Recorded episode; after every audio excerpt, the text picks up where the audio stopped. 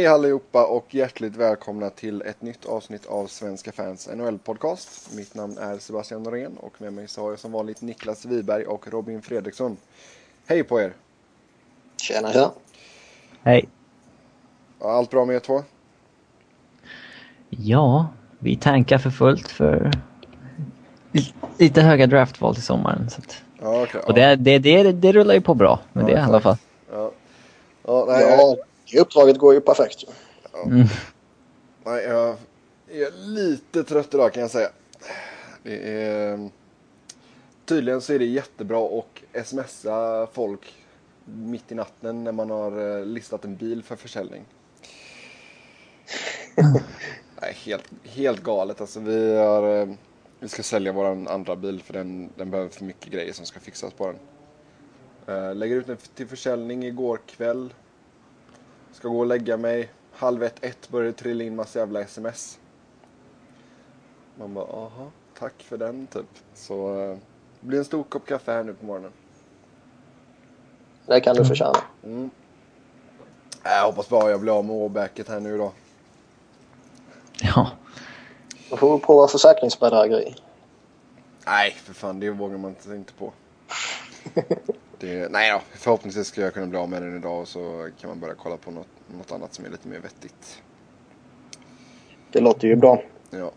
Får ta, får ta, kanske ta och köpa en Toyota eller någonting. Ja, moppe eller något. Nej, mopp. Alltså jag, folk mm. kör för dåligt här för att jag ska ha. Nej, alltså motorcykel hade varit skitkul men alltså folk kör för dåligt här. Det är... Nej. Nog om... Det var ju något för det kanske. Ja, flakmoppe. Det är mer Robin, känner jag. jag kommer jag kom från Stockholm, skärp ja, Vadå, du kan åka ut i skärgården med din flakmoppe. Ja, ja, massa, ja visst. Massa mycket flakmoppar i Stockholm, verkligen. ja, helt underbart. Ja, nog om uh, bilar och mopeder. Nu ska vi grotta ner oss i, uh, i nattens matcher här. Och jag tänkte att vi börjar med New York Rangers som slog Carolina 2-1 efter straffar. Och det var en välbehövlig vinst för Rangers. Ja, alltså de, uh, ja, de, de flesta har väl koll på att de har gått lite upp och ner hela säsongen och lite mer ner eh, mot slutet. Det känns väl som att de behöver komma igång nu här för att kunna göra en riktig push mot slutspelet. Det vore ju lite roligt om de fick färre poäng än Columbus efter Nash-traden. Men eh, ironiskt så är det väl, eh, det är ju bara Nash, verk, verkar det som, som bär det där laget. Eh, sen han kom så har ju de som bara laget i fjol, Richards och Gaborek framförallt, de har ju lagt av fullständigt verkar det som. Ja, det var väl inte Kapp, riktigt det. har klivit fram i sig, men... Mm. Ja, men ändå, alltså, det är ju Nash som har varit den stora alltså, offensiva kraften och det känns väl lite konstigt att... Det var nog inte riktigt det han tänkte sig när, när han gick till Rangers. Nej, både och. Han har väl tänkt sig att vara eh, en fortsatt stjärna givetvis. Men han har nog inte tänkt sig vara den enda som alltså, på fullast allvar bär det där laget. Nej. Eh, sen ska man veta att Gabrik han har bara gjort sex poäng mindre än, än Nash. Um, mm. Så han har ju inte varit helt bedrövligt värdelös Gabrik och han har ju till exempel fyra matchvinnande mål. Mm. Men det är klart att alla har väl förväntat sig att han ska vara på en betydligt högre nivå än han har varit. Ja, det är klart. Han är ju bara bra varannan säsong hela tiden. ja, typ. Mm. Ja, sen så såg vi eh, Niklas Philadelphia åka på eh, däng mot Tampa Bay med 4-2. Jag antar att mm. du satt upp och tittade på den matchen? Jag gjorde ju tyvärr det. Eh, det ja. Man kan väl säga att antingen var det Antingen skulle det varit två poäng närmare slutspel eller skulle det varit två poäng närmare Seth Jones. Nu blev det två poäng närmare Seth Jones. Och det känns väl som att ja, man gjorde ingen bra match. Eh, men det gjorde å andra sidan inte Tampa Bay heller. Och Philadelphia hade, hade man tre eller fyra stycken puckar i, i stolparna och, och ribban. Liksom. Så, med lite flyt skulle man lika gärna kunna vinna matchen. Och sen är det ju det här att det, det är de korkade utvisningarna och de smått märkliga misstagen i framförallt egen zon eller omkring egen blålinje i alla fall som, ja, som, ja, som dödar Flyers helt enkelt. Och det så det har varit hela säsongen. Man har inte varit riktigt bra på borta is alltså. 4-12. Nej. Det är lite förvånande för med tanke på att man har varit väldigt bra på bortais tidigare år. Ehm, och vad det beror på är väl ja, mer eller mindre omöjligt att säga på med tanke på att man inte har någon insyn i liksom hur, hur truppen och hur de individuella spelarna liksom agerar på om de agerar annorlunda, uppträder annorlunda eller ja, förberedelserna är annorlunda och, och allt sånt där. Va? Så det, det, det är väl svårt att säga om det. Men jag tror inte att det bara är så simpelt som att motståndarna agerar annorlunda på hemmaplan gentemot bortaplan. Liksom. Ja. Min, min hund lider med det här. Ja, jag märker det. Ja. Hoppas bara det inte var Rooney. Det var Rooney. Jag inte ha. Det Ja, var... den jävla medlemmar vill jag inte ha. Eh, nej men alltså en annan sak om man tittar här på, eh, på antalet insläppta mål. Man har släppt in 92 baljer på 30 matcher och med det ja, tredje flest mål man släppt in i Eastern. Ja, och det är ju det som gör att man ligger där man ligger. Eh, offensiven kan man väl egentligen, alltså om man bortser från de första, ja, vad var det, 6-7 matcherna där ingenting fungerade. Så kan man inte klaga på offensiven generellt sett över resterande del av säsongen. Den, den levererar ändå ja, hyggligt. Eh, Sen hade man givetvis önskat att en sån som Scott Hartnell till exempel kunde göra något enstaka mål här och där i alla fall. Och att Danny Boyer kanske till och med skulle kunna göra sig förtjänt av någon av de miljonerna som han har. Ehm, Men som helhet är ändå offensiven okej. Powerplay är ett av ligans bästa och, och, och sådär va. Men det är defensiven som dödar Flyers. Så enkelt är det. Och det, det är ju inte bara Bryskalov som väldigt många som inte ser matcherna verkar ju lägga all skulden på honom. Och visst, han ska ha sin beskärda del av skulden som, som jag sagt i några tidigare avsnitt också. Men han är långt ifrån ensam och han är långt ifrån den värsta. Ja, jag menar, och får man ingen hjälp på backarna så är det, då är det ju jävligt svårt alltså. Den enda som har, den enda som har överträffat förväntningarna är väl Voracek. Alltså överträffat, inte motsvarat förväntningarna. Utan, Ja, han är ju en av dem givetvis. Uh, Zach Rinaldo är en annan. Som, han kommer aldrig få några liksom, större positiva rubriker. Men han har varit helt fantastisk den här säsongen. Och I nattens match var han till och med uppe och lirade i första kedjan när Laviolette straffade Scott Hartnell efter en korkad utvisning och lite dåliga byten. Så det är väl de två och sen Niklas Grossman på backplats som har ja. Definitivt överträffat de förväntningarna man hade inför säsongen. Ja. Eh, I samma match så såg vi Steven Stamkos plocka upp sitt 200 NHL-mål. Ja, och det var ju... Det är bara tre spelare som gjort det snabbare än vad han har gjort. Det är Gretzky Lemieux och Dale Howardchuck. Så det är, han är ju ett fint sällskap i alla Ja, det fall. var väldigt fint sällskap. Mycket imponerande att göra i dagens NHL också. Det är ju ärligt talat mycket svårare att göra mål idag än det var på Gretzkys tid. Det enda tråkiga för hans del det är väl att det inte var ett uh, jättevackert solonummer eller något sånt där. Utan det var Nej, det är tombur. hopplöst. Det är Ja. värdelöst. Men det, det kommer ju det kommer inte någon komma ihåg om när, när karriären summeras. Liksom. Men, Nej, det är, det är en otrolig spelare faktiskt. Vidare då till nästa match. Där vi såg eh, Dallas slå Calgary med 4-3.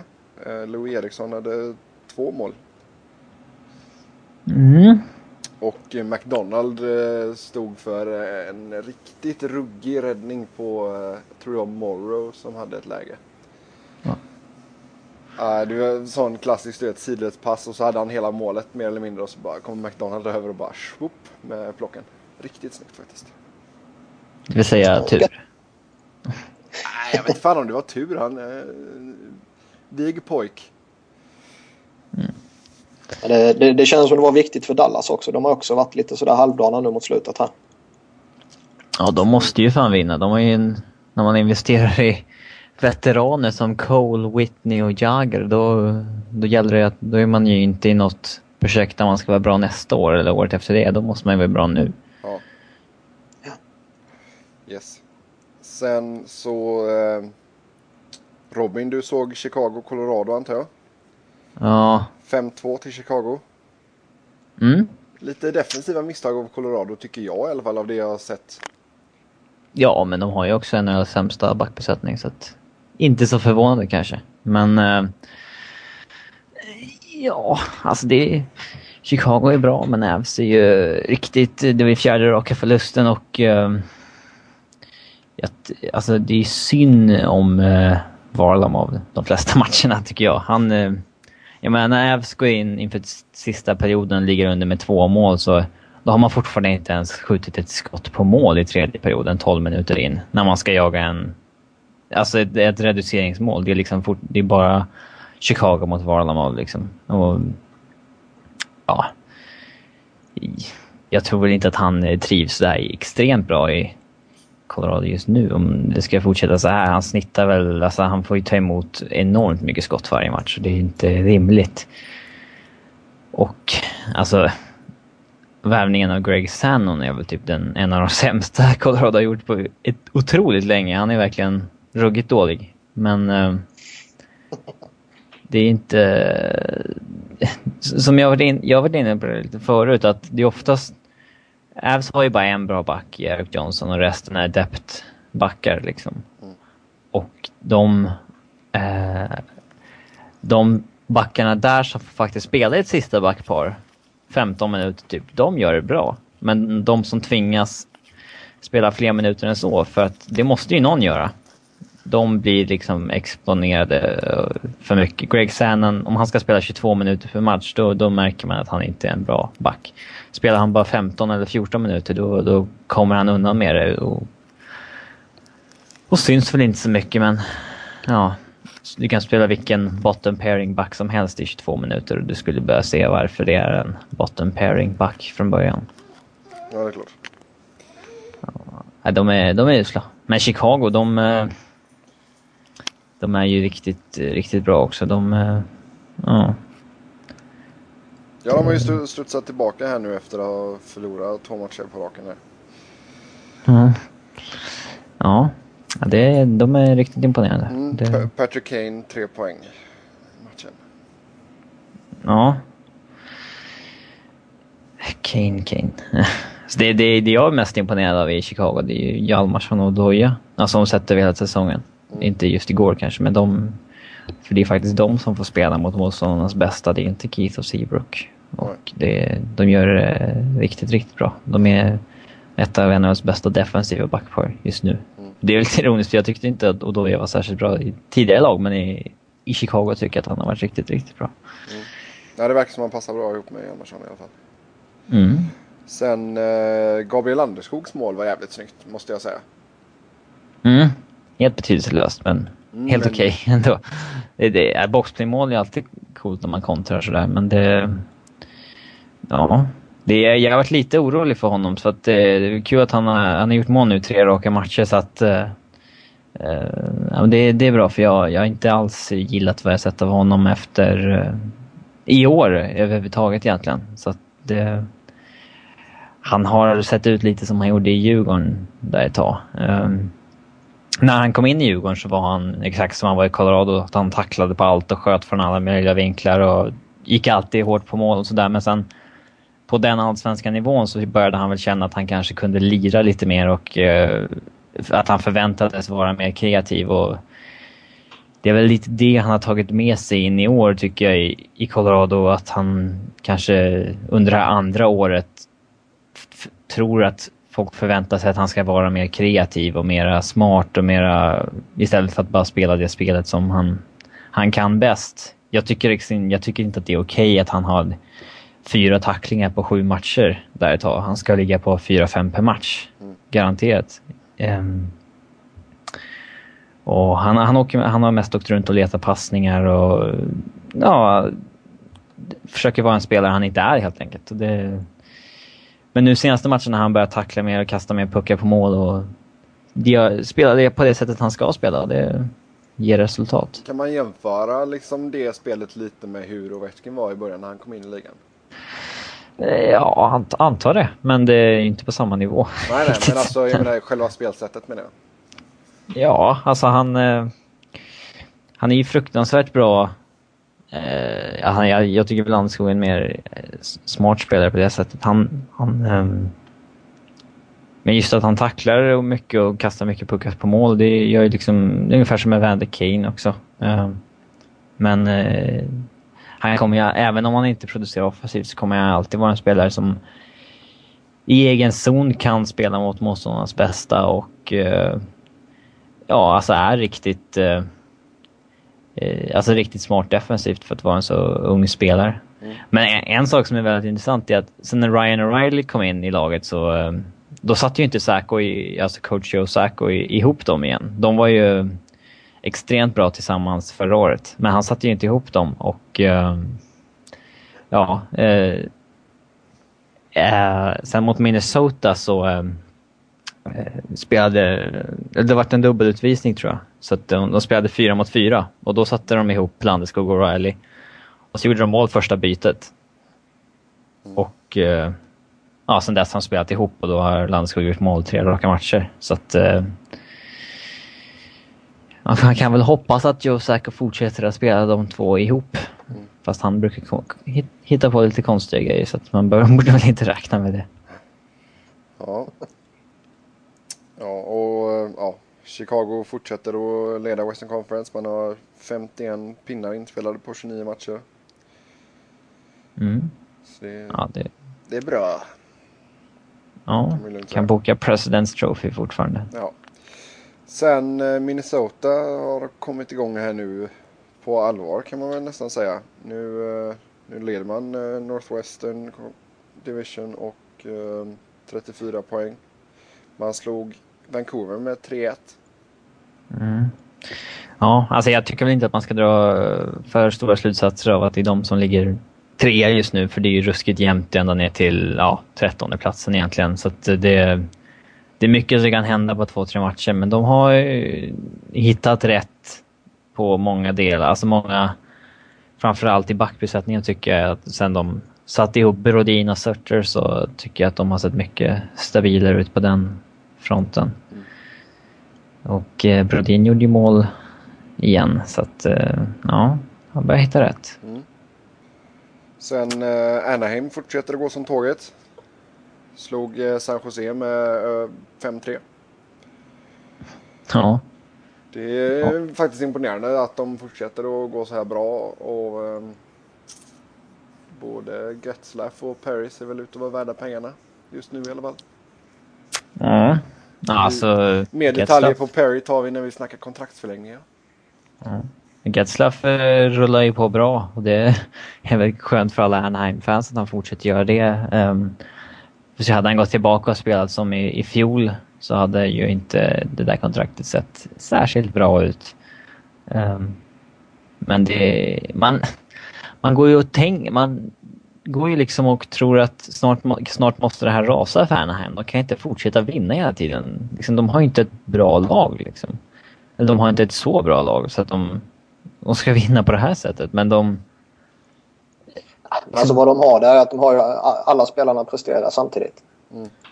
Ja, alltså och har de... du det så behöver du inte ha ett klockrent lagbygge utan det räcker att ha liksom en, en hyfsad stabilitet från eh, coachstaben och eh, att du, du, har dina stjärnor som, som bär dem. Och, alltså mm. Getzlaff Perry och, och ja, till, till och från Bob Ryan och Timo Selden. De, de bär ju laget. Sen har vi en sån som Saku Koivu. Han ser ut som han är tio år yngre igen liksom. Ja, och så Sen hela, inte... hela backbesättningen är ju... Ja, man kan ju inte sluta förundras över deras backar.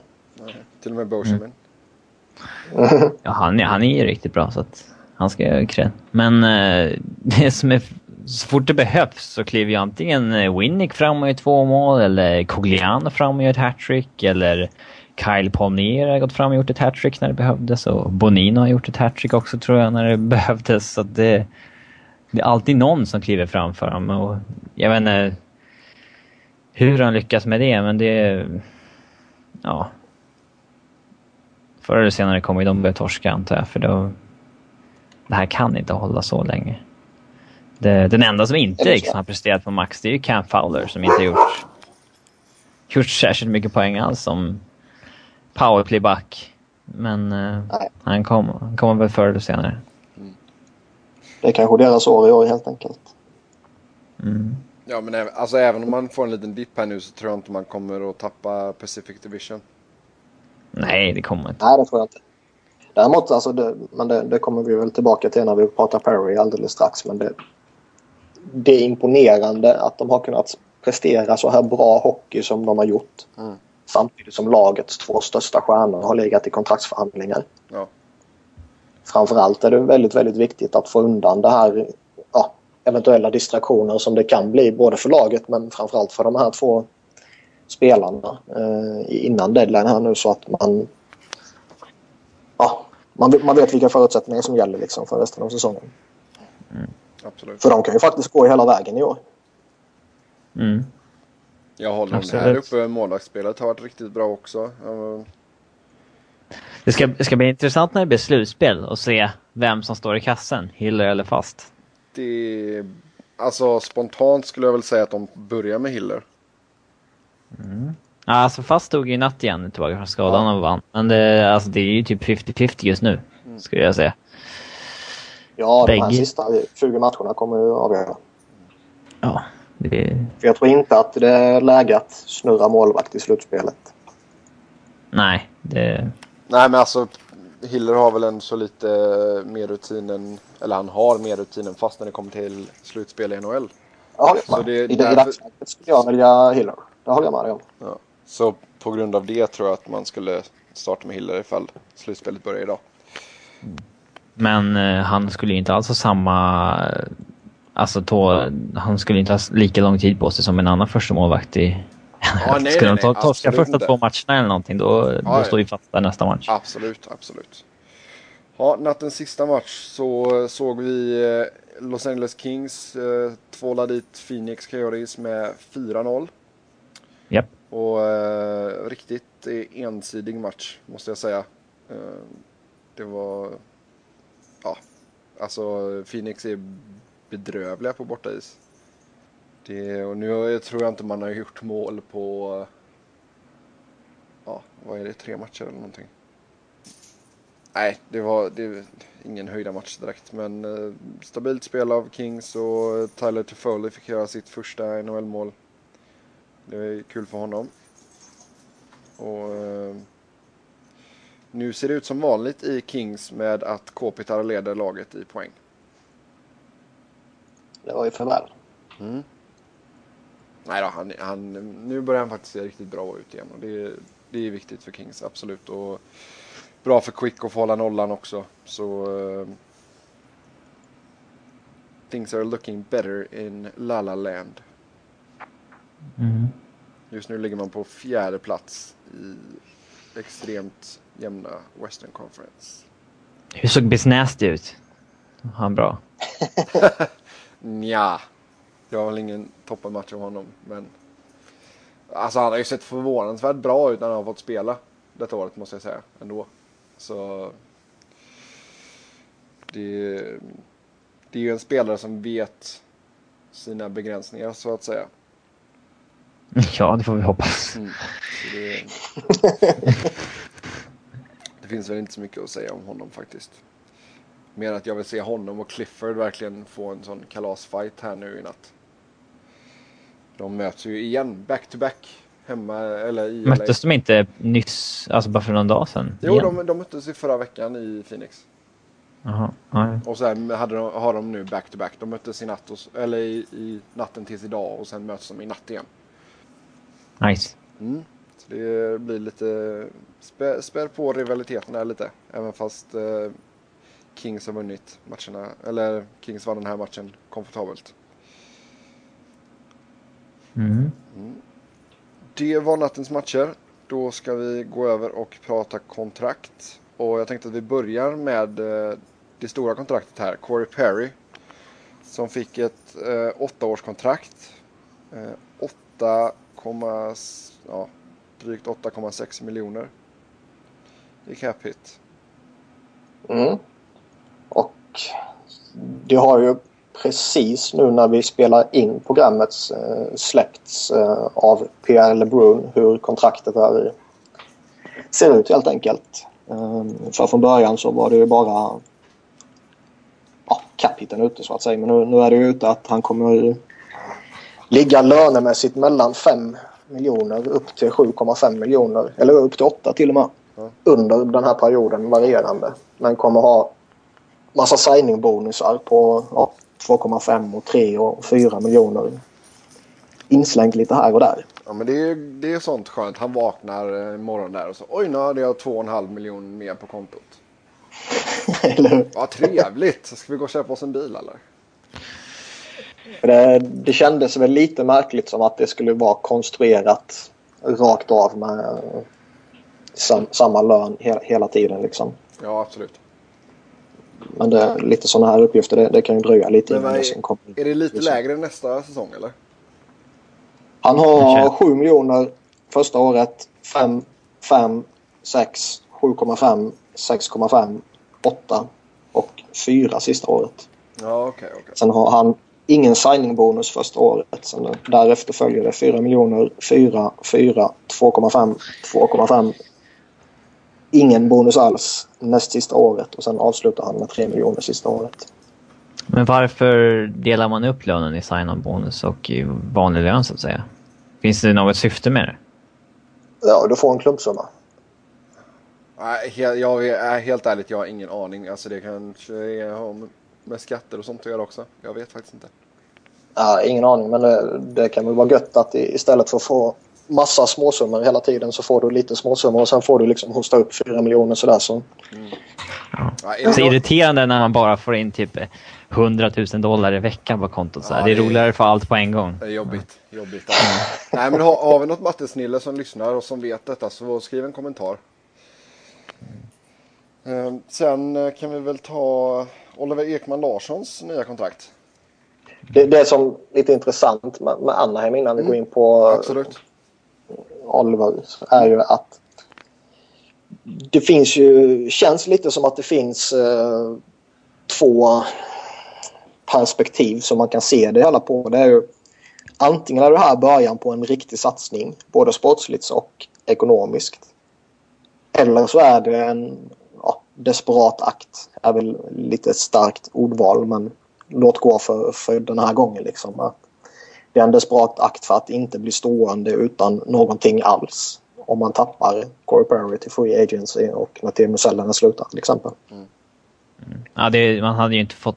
Man får ju inte tappa Perry och Getzlaff till free agency. Då, då, det innebär ju att Sellen och Koivu skulle säga nej fan vi, vi slutar också. För det är ingen kul att vara kvar där om de inte är ett bra lag. Och då... Vad har de Nej, kvar? typ. då är det ju bara Bobby Ryan kvar där. Då ju, består ju en första kedjan av uh, Winnie, Cogliano och Bobby Ryan nästa år. Liksom. Det, det håller ju inte. Det är sexigt. Nej. Men, Men, nu har eh, de jag, destination inför nästa år. Där de har ja, nästan 11 miljoner att spendera på en handfull spelare. Och då ska bland annat Teemu Selänne och Saku Koivu ha nya kontrakt om de fortsätter att spela. Ja. Så det skulle bli intressant att se lite se om Anaheim blir ett, ett lag som spenderar hela vägen upp till lönetaket eller om man kanske kommer behöva trada iväg någon spelare. Nej, jag, jag är mest intresserad av vad det här kontraktet, både Getzlaff och Paris kontrakt gör med free agency-marknaden. För det sätter ju ändå en ribba mot vad kommande unrestricted free agents kommer att få för löner. Och det är ju inte, det är en enorm, det är enorma pengar verkligen. Jo men du får ju inte, alltså båda de här spelarna är ju toppskiktet av ligan. Ja, absolut. Men alltså, Getzlaff är ju ingen center som har gjort 100 poäng varje säsong. Han har haft eh, någon säsong när han har varit uppe över en poäng per match och någon lite efter. Så här. Det är inte en topp 10-center i ligan. Nej men Getz- Getzlaff är ju lite grejen där med alltså, att han ändå så är en bra ledare för Anaheim och att Anaheim är en lite mindre marknad liksom. Så därför, Jag tycker inte det. så där, därför nej, det är han är en gnällröv. Men eh, alltså det, det, det är ju därför han får de här pengarna. Men jag menar Corey Perry är ju verkligen Mm. Ja, alltså ja, han har, han har ju varit över 50 absoluta mål. toppskiktet. Ja, han har ju varit över 50 mål i ligan. Men han hade också en säsong i fjol när han bara gjorde 60 poäng. Det är inte, alltså fatta. Det finns ju så, det finns ju en risk att Jevgenij Malkin träffar lönemark, alltså freelancy-marknaden nästa sommar. Vad kommer han kunna få för kontrakt då liksom? För där snackar vi verkligen absoluta toppskiktet. Jo men sen, alltså. Det beror, det beror väl lite på. Alltså jag tror han kommer stanna på 8,7. Kanske han går upp till 9. Om han är kvar i Pittsburgh, ja. Men inte Ja, om ja, han om han är kvar. Men det är klart. Varför skulle han vilja lämna Pittsburgh? Som är ett slagkraftigt lag år efter år efter år. De har förmodligen Det inte finns, råd. det finns en anledning till att han skulle kunna lämna Pittsburgh och det, det är ju ekonomiska frågor från Pittsburghs håll. Jag tror inte det har någonting att göra med hur, hur han ser på det liksom. Alltså de ska ju... Ja, de är Men det, det är ju om man kan snickra ihop ett lagbygge liksom. Det, det, det är ju där som det eventuellt kan, kan klämma för Pittsburgh.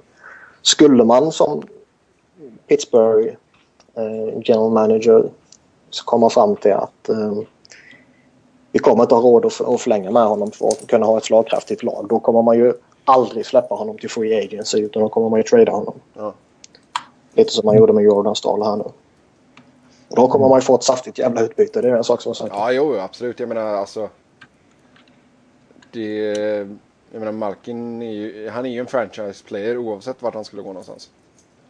Ja, absolut. Så, men jag, jag tror de kommer säkra honom. Det, det tvivlar jag inte på en sekund. Sen eh, ifall han får, Nej, jag tror att- åt- ifall han får 8,7 eller 9 eller 9,2 det är liksom den, den smällen tror jag inte Pittsburgh vill jag ta. Alltså, för jag menar, har du Malkin, Kan, alltså- har du Malkin, Crosby, du förlänger, och sen om du förlänger med Letang. Jag menar, då, fan, då räcker det ju att du har en, ett halvdassigt eh, lagbygge i övrigt. Och det kommer fortsätta att vara i topp i East. Ja. Förmodligen. Men uh, de kan inte ge Malkin mer pengar än Crosby. Det vore ju jättekonstigt. Ja, varför inte det? Det är ju helt annorlunda förutsättningar under nya kollektivavtalet. Ja, alltså jag, jag tror absolut inte de vill. Alltså det är ungefär som ehm, ja, den situationen vi hade med O'Reilly och Duchene. Att de vill ju inte ge O'Reilly mer än de gav Duchene. Och jag tror inte de vill ge... Pittsburgh vill ge Malkin mer än de gav eh, eh, Crosby. Men... eh, ja. Det, alltså oavsett om han tradas eller Om man inte så kommer det ju... honom, Om man vill trada honom. Ja, alltså oavsett om han tradas eller inte så kommer det ju... eh, Förr eller senare ska han ha nytt kontrakt oavsett om det är Pittsburgh eller vart det nu är någonstans. Och då är jag väldigt intresserad av vad han kommer kunna få för kontrakt när Perry och Getzlaff kunde få såna här som ändå är en... Alltså Ja, snäppet under i... I... Ja, i rankingen så att säga. Nej men sen, alltså det beror ju på också vad han har för inställning. Jag menar vill han, vill han stanna på 8,7 så att de har en chans att liksom ha, så att han får en chans att ha bättre spelare runt sig om du förstår vad jag menar. Mm. Ja, men han skulle ju å andra sidan kunna gå till ett annat mittenlag och göra dem till ett topplag. Jo. Alltså man, en, en sak som Malkin verkar uppskatta väldigt mycket i Pittsburgh det är ju att även om han är ligans eh, kanske näst bästa center så står han ändå i en jättestor skugga bakom Sidney Crosby. Eh, om man ser medialt framför allt. Och det, det tror jag tilltalar eh, Malkin väldigt, väldigt mycket. För han verkar inte vara den som, som vill stå liksom i, uppe på scen och, och synas hela tiden och, och få ta allt snacket med tidningar och med tv och hela den biten. Skulle han hamna i något annat lag, ja, vilket annat lag som helst, så skulle han omedelbart bli den här stora eh, affischnamnet och skulle hela tiden få stå i rampljuset. Och, Ja, han skulle väl antagligen bli kapten också i många lag. ja, alltså säga att han skulle hamna i, i Toronto till exempel. Eh, du vet centerstjärna och, Ja, och lagkapten och, och hela den biten i Toronto. Om du inte uppskattar och kan hantera all den tokmediala press eh, som ligger på dig. Det, det, det är inte någon jätterolig situation man hamnar i då. Så jag, jag, jag tror han på alla sätt och vis trivs väldigt bra i Pittsburgh. Nej men här, alltså det, det, det är alltså. Jag vet inte, alltså jag har ju inte så, alltså det är ju så mycket pengar ändå. Så det känns liksom 8,7 eller 9 eller 9,2 liksom. Det. Nej, alltså rör, rör det sig om sådana, alltså en halv miljon så är det nog skitsamma. Ja. För det är... Eh, Börjar däremot prata om att han ska ha maxlön och liksom den ligger någonstans uppe på 12 miljoner. Ja. Då, då, ja, det, det är en ytterlighet men det kanske är den ytterligheten som är aktuell för hans del. Ja. Alltså jag tycker att det vore intressant att se honom någon annanstans. För trots att han verkar trivas i att stå i skuggan av Crosby medialt och sådär så verkar han ju blomma ut mer som spelare när det blir han som är alltså den stjärnan på planen. För när Crosby har varit skadad, det är ju då Malkin har varit som bäst. Ja, det är klart att ju, större utrymme man får desto bättre kan man prestera när, eh, när man är så pass duktig som den här snubben är. Mm. Däremot så frå- frågan är ju hur, hur mycket bättre one-two punchers det har funnits i NHLs historia. Ja. Ja. ja. Ska vi gå vidare till Oliver Ekman Larsson då? ja. Nu kan vi göra det. Nu kan vi göra det. 6 år, 5,5 miljoner i capita. ja. Ja, och det känns som att ja, re- redan idag känns det som ett eh, väldigt, väldigt bra kontrakt Mm. för, för Phoenix del. Och jag tror om vi tittar på kontraktet om kanske två år så tror jag att vi kommer prata om det här kontraktet som ett av ligans bättre kontrakt. Jo men så, alltså, samtidigt, jag tror inte så att det är en bra deal för honom också. För han kommer bli Ja. UFA som 27-åring. Ja, ja, han kommer gå in i sin prime där. Ja, det, och där, så det där, i, i, i det läget Och inte kan jag ju verkligen ta och casha in alltså. Ja, och då är inte Phoenix en... Alltså inte fi, Då är det mycket möjligt att han går till en, liksom, en riktig contender. Alltså en... Att han flyttar från Phoenix kanske. Ja. Men, Jo, eh, men eller alltså- någon större marknad eller vad som helst. Att han har det valet då i alla fall. Ja. Det, det passar honom rätt, rätt bra. Men... Eh, Ja och även, även om alltså Phoenix. eller Phoenix kanske inte ens finns kvar då i och för sig. Men det... Det är mycket möjligt. Men alltså även om Phoenix skulle få eh, en, ja, alltså om de hade sagt att okej vi tradar bort honom. Så är det ju, alltså man kan ju få re, alltså, riktigt bra utbyte. Och, eh, han har inget kontrakt som... Och det är ju inte så att man måste ta till, nej och det är inte så att man måste ta tillbaka massa skit liksom. Nej. Nej. Inte för att jag tror att Nej. de skulle trada bort honom men Nej, det... Inte så... Inte så länge de eh, alltså kan ha en rimlig chans att utmana, alltså ta sig till slutspel och sånt där. Så. Nej.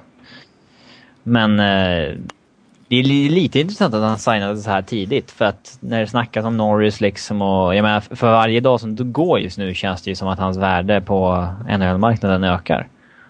Eh, för han blir mer och mer liksom allmänt känd som en världsstjärna. Och Men- skulle man väntat in någon Norris-nominering och sådär, då, då skulle han ju nog kunna pumpa ut mer pengar. Definitivt. Jo men jag tror han ville ha det klart alltså. Ja, absolut. Det är väl det som... Jag tror bara det, det är alltid en distraktion när, när man ligger i förhandlingar under säsong. Och, och, och jag tror nog det framförallt är lite jobbigare för de yngre killarna som, Ja. som inte har varit i situationen tidigare. Nej för jag, Men eh, sen vet man inte. Alltså, sä, säg att han går in i väggen. Och, och, och jag tror inte han kommer göra det. Men, men lek med tanken på att han skulle göra det om ja, två veckor eller eh, någonting. Då, då är ju frågan hur, eh, hur eh, kontraktet skulle sett ut då om man skulle väntat till eh, efter säsongen till exempel. nej men alltså det är, jag menar han sa ju det själv efteråt att han är jävligt liksom glad över att det är klart liksom. Och att han, nu kan han bara koncentrera, koncentrera sig på att spela. Mm. Så det är för de har så förhandlat under en, ett bra tag liksom så. Så det blir nog bra Ja, för både honom, honom och Phoenix. Definitivt. Sen så ska vi nämna Brett Blett. Blett? Nu kan jag inte prata längre. Brett Clark. Brett Blett Brett. Brett Blett. Nej, Brett Clark, Minnesota, ett år 900 000 i cap hit. Ja, och jag tycker det är en stabil värvning för deras djup. eh, i ett lag som jag kan tycka kan behöva någon veteran eh, i, i sin backbesättning. Mm. Förutom eh, toppback då så att säga. Yes. Sen går vi till eh, Montreal och David Deschanel.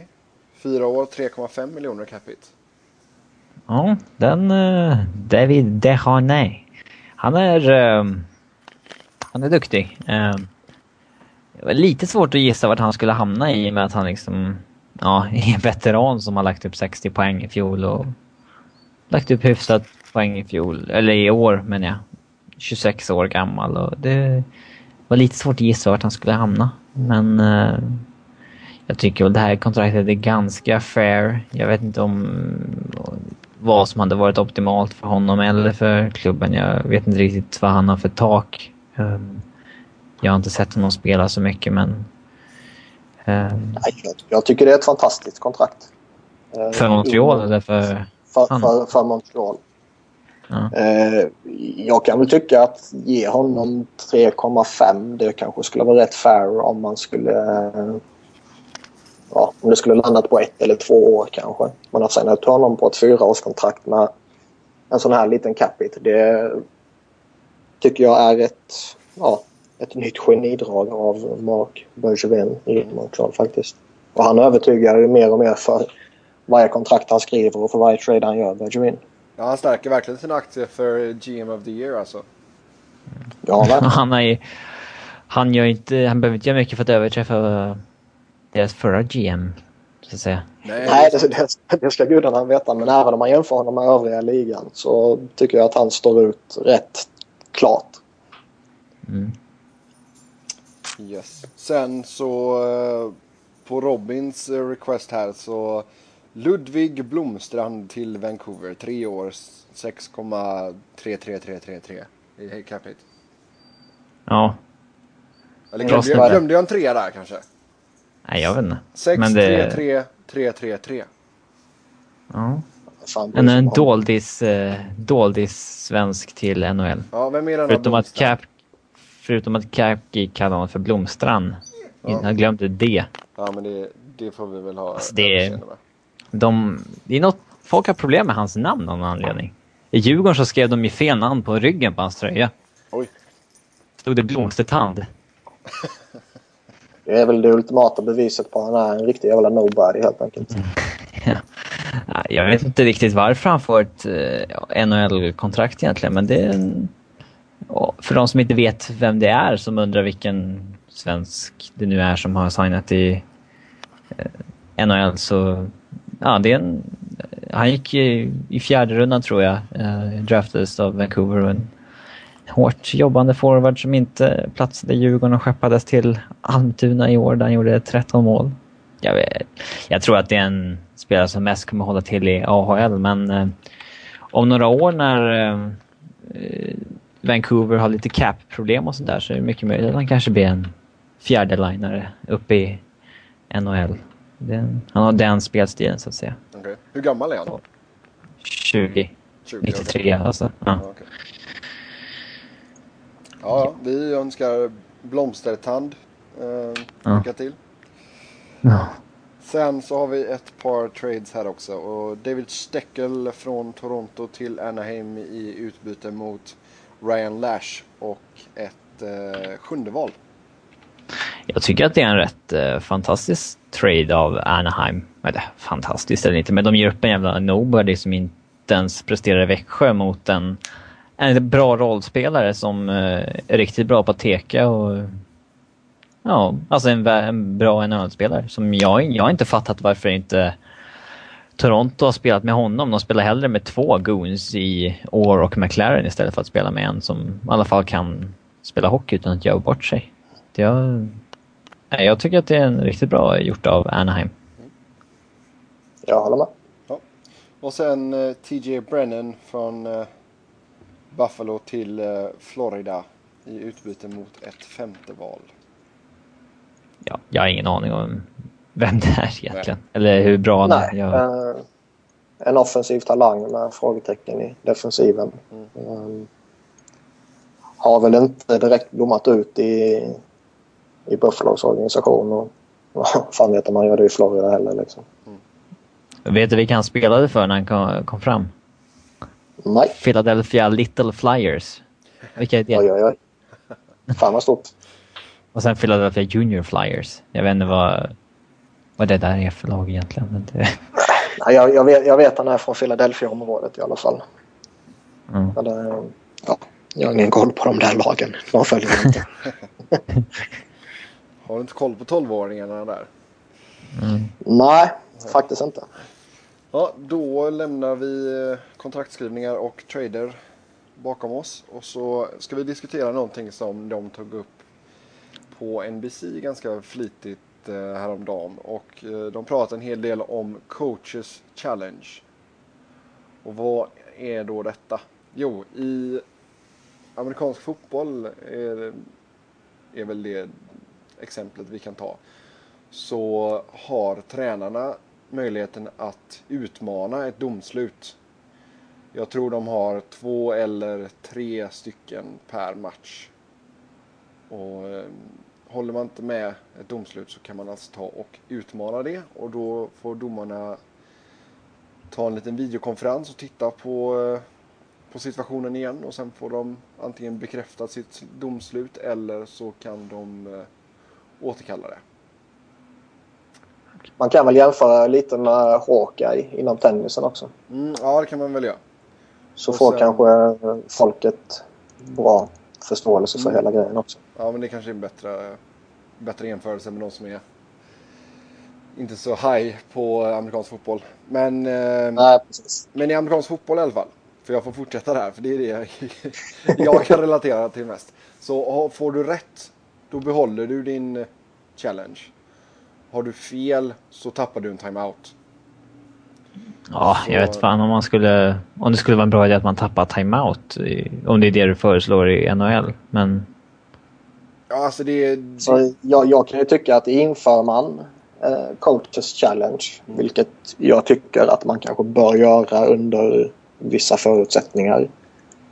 Så ska det kanske vara att man, har x antal tillfällen på sig under en match.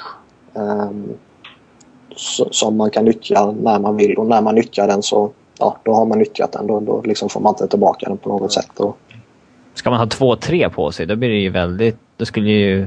Skulle det ske varje match känns det som att man...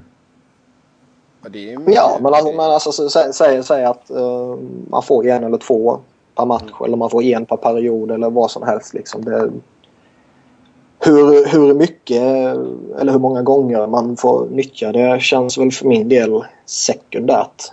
Eh, det, prioriteringen är väl kanske att ge möjligheten att nyttja den. Mm.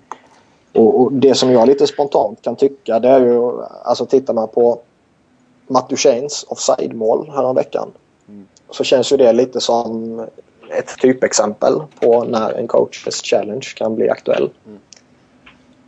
Ja, Och jag, jag kan väl tycka liksom att de, de situationerna som kanske kan vara aktuella att använda den på det är väl kanske just offside och icing. Okej, men eh, hur långt efter ska man kunna... Jag menar, säg att de missar en icing och så blir det mål 50 sekunder senare. Ska Ja, man nej, kunna nej, alltså, nyttja det då? Då, då Ja, det, det är ju samma, sa, samma, samma upplägg som när man eh, granskar eh, må, ett mål. Alltså det, det kan ju ske... Så, ja, sä- säg att Philadelphia gör mål på Colorado. Eh, men domarna ser inte att pucken är inne. Alltså den, den studsar i, i eh, ja, den där stolpen som håller ihop målet på baksidan eller vad fan man ska säga. Mm. Och studsar ut igen och sen kontrar Colorado utan att spelet blåses av då och så gör de mål. Men då Ja, blir det då- videogranskning. Då blir det Ja. videogranskning på Philadelphias mål. Och godkänner de det målet så blir det ju Philadelphias mål. Och Colorado Ja. får ju inget mål. Men så, så är det ju redan. Så att säga. Ja, det är det jag menar. Och samma upplägg där som i coaches challenge. Liksom. Att händer det något så ja, det, är liksom första Första efterföljande Ja, avblåsning som du har rätt att, att göra den. Det är inte så att du kan ja, ta en vattenflaska och slänga in på isen liksom att nu, må, nu måste vi ta paus liksom. Utan låt, låt spelet fortgå och sen får man gå tillbaka och kolla. För det, det är liksom inte så att det tar många sekunder med dagens teknik och till exempel avgöra om, eh, om det var offside eller inte. Men, men säg att eh, om, eh, om Pittsburgh till exempel leder mot Flyers med 2-1 eller någonting och Flyers har pucken i anfallszon med en minut kvar och den, är alltså på, den åker ut utanför blå linjen men de drar in den igen och domaren ser inte det. Ja. Och eh, Dan Biles man ser det i båset, kan han bara stå och tänka då att nej jag säger ingenting men om Flyers gör mål nu då, då, då lägger jag in en coach challenge och, och så blir det blir det bortdömt. Men Ja. annars så... Alltså jag väntar bara tills matchen är... Alltså han kan ju vänta... Ja, men nej, Han kan, vänta, han kan vänta till nästa avblåsning kan han göra. Nej men alltså om det, bara inte, om det inte blir mål så behöver man ju inte lägga in en coach challenge på det där. Men han kan Nej, ju nej. vänta tills det blir mål helt enkelt. Bara att göra det. absolut. Det Ja. kan han göra. Ja, det är klart. Och det, det är väl alltså inför man eh, möjligheten att använda coaches challenge så är väl, är väl det här kanske en, situation som kommer uppstå lite här och där kan jag gissa. Och då, det är bara att gilla läget. Jo, men så är det ju i... Nu går jag tillbaka till amerikansk fotboll. Så är det ju. Alltså du har ju... Antingen kan du bara... Ja, ja, skitsamma, det händer ingenting. Vi får pucken eller bollen ändå. Eh, Mm.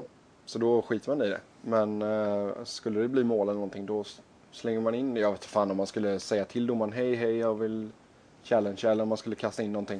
I amerikansk fotboll kastar du in en röd flagga eller någonting. Jag vet fan, eller ja, något sånt. Ehm, så... ehm, Alltså spontant så tycker jag att det, det skulle vara bra. Men eh, det är ju som sagt hur man ska... Hur Men- många man ska få eller liksom så. Det får man ju diskutera liksom. Men det, det funkar ju i amerikansk fotboll. Det, det tycker jag faktiskt att det gör.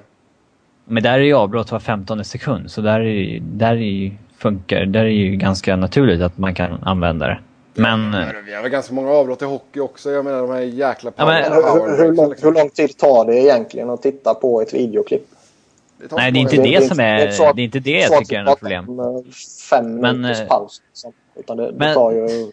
Och, och, om jag går tillbaka till det där. Om, om, eh, om pucken skulle vara utanför blålinjen och, de drar in den igen och så spelar de en minut och sen så kvitterar de med en sekund kvar. Kan han då, då han gå tillbaka, eh, välja att utnyttja den och gå tillbaka en minut i, i spelet? Och, Ja, om det inte har varit en avblåsning innan så ja.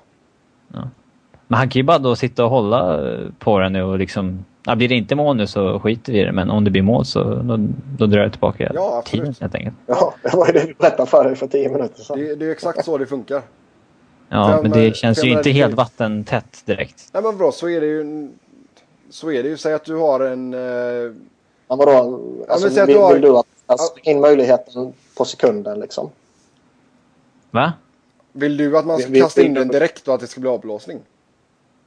Nej, det, man ska absolut inte avbryta spelet för att videogranska någonting. Nej. Nej. Men alltså om, om inte han... Eh, alltså jag tycker att vi... Hur, hur långt bak ska man kunna gå och, och peka på ett mindre domslut liksom? Om det var en... Om det var en felaktig icing som eh, skulle skett för två och en halv minut sedan, som han misstänkte var felaktig och sen så har- sker det ett mål utan att det har varit någon avblåsning efter det. Kan han då gå tillbaka till den där icingen som skedde för två och en halv minut sedan och hoppas att den var felaktig och så drar de tillbaka tiden tills dess? Ska Ja. inte han i alla fall typ markera direkt då att det här var någonting jag kommer utmana? Nej. Annars får han inte den chansen. Nej. Alltså att han måste markera det direkt, det, är- men... Det är eh, väl i sig ett, ett argument som liksom att man får eh, liksom meddela någon, någon form av... eh, Alltså inte att de avbryter spelet direkt, men att han måste markera direkt att det här kommer han att...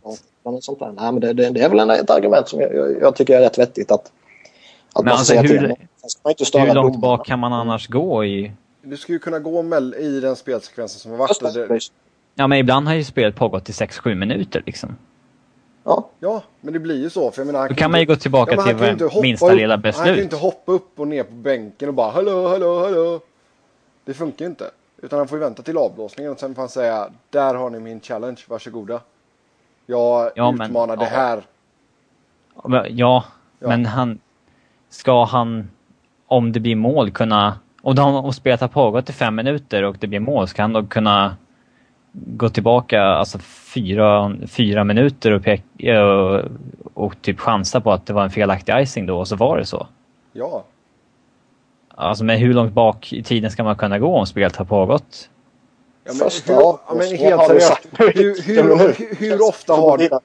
Hur, helt seriöst nu. Hur ofta har vi spelsekvenser som är över tre minuter utan avblåsning? Det är inte jätteovanligt. Nej men det är fan inte Stäng om per normen. period i alla fall.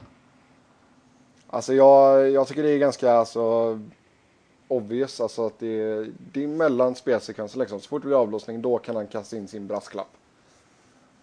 Ja, Jag tycker i alla fall man måste markera direkt, men att det sker vid nästa Ja, men, avblåsning. det måste, ja, men det måste du inte. För jag menar, liksom, det är samma sak. Nu Jag tycker att det är så det borde vara. Ja, men nu går jag tillbaka Så till fall. amerikansk fotboll igen.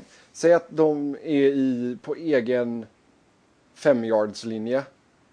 Jag vet Eh, inte vad det här är för Ah, Okej, någonting. i alla fall. De är i... Nu får vi översätta det här till hockey. Ehm, de är i egen tekningszon.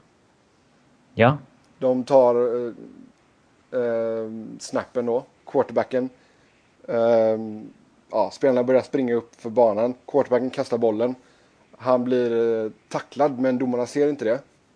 Alltså det är olagligt tacklad då. Eh, quarterback eh, interference eller vad fan det nu kallas. Eh, han kastar en sån långboll. Eh, Det tar en så lite tag. Eh, yttern fångar bollen. Vi säger att någon slår en crosspass över isen. Högforwarden tar den. Han gör... Han kommer in. ehm, han... Miss... Eller nej, det blir inget bra exempel. Tur att du inte ödslade så lång tid på det. Ja, exakt. Ja, skitsamma. Men, eh, nej, men säg att någon skulle göra liksom, offensiv interference och så gör laget mål. Då kan de slå in en brasklapp och säga att det där var interference. Ja, alltså jag tycker att det vore ju bra om man fick utmana vissa domslut sådär, men det är ju... Om det blir en väldigt lång spelsekvens och det är väldigt, väldigt litet domslut långt bak som de kan peka på så blir det väldigt märkligt. Jo, men om, Om det, de inte- om det resulterar i ett mål så är det ju ingen liten sekvens, eller hur? Men inte om det, är- inte om det, om det har pågått i liksom två, tre minuter, spelet. Och det rörde sig om vart en tekning skulle vara liksom.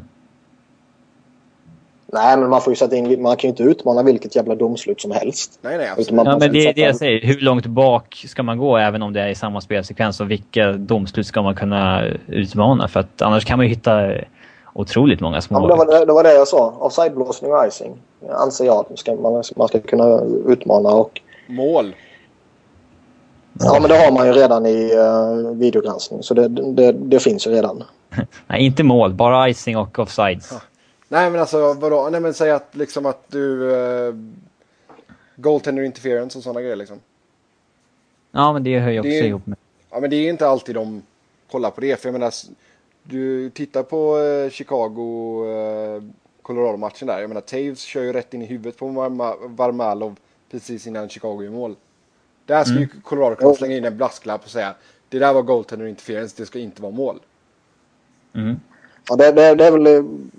Det, det känns väl som att det, det liksom balanserar någonstans på gränsen mellan en coaches challenge eller en, en klassisk videogranskning så att säga. Och vad det blir, det är väl skitsamma. Men, jag tycker också att man kanske ska bara kunna med tanke på vilka domslut man har sett för goaltender och interference. Både alltså vad som har släppts och vad som har dömts. Så bör man kanske på något sätt försöka skärpa till det också. Men i övrigt, alltså, det, det är inte så att du ska kunna lägga en challenge på vilket jävla domslut som helst eller vilken situation som helst eller sådär. Utan det, det ska ju vara tydligt specificerat att det är de här grejerna som liksom Ja. Ja. ni kan göra det på. Jo, ni ska göra det. Det är klart att det ska Då- vara riktigt strukturerat. Det här kan ni challengea, det här, det här är upp till oss. Och sen när det är de sista två, i amerikansk fotboll så är de sista två minuterna då kan du inte challengea, då är det bara domarna som bestämmer. Varför kan man inte göra de sista två minuterna, men innan dess? Jag vet Alltså, det? Du får fråga NFL, jag vet faktiskt inte. Då är det väl ännu viktigare att man kan challengea domslut? Om det är någonting viktigt, alltså stort som sker. Ja, men då skulle man adoptera så som de har det i NFL, då är det två minuter som gäller. Okej. Ja, men du har ingen aning om varför det är så, eller? Nej, det har jag inte. Okej. Det låter ologiskt. Ja. Det är ganska mycket i amerikansk fotboll som är ganska ologiskt. Ja, som att det heter fotboll till exempel. Till exempel. Ja. Yes. Men om man tittar på alltså motargument till att införa coaches challenge. Det enda jag kan hitta som jag känner har hyfsad kraft det är att det skulle förringa domarens status. Men jag tror ändå att i det långa loppet så vill väl ändå alla oavsett om du är spelare, coach, domare eller eh, supporter att det är de korrekta besluten som ska tas. Ja, det är klart och jag tycker inte att Så- jag tycker inte att eh, liksom, domarna har mindre status i de, i de sporterna där det finns challenges. Liksom.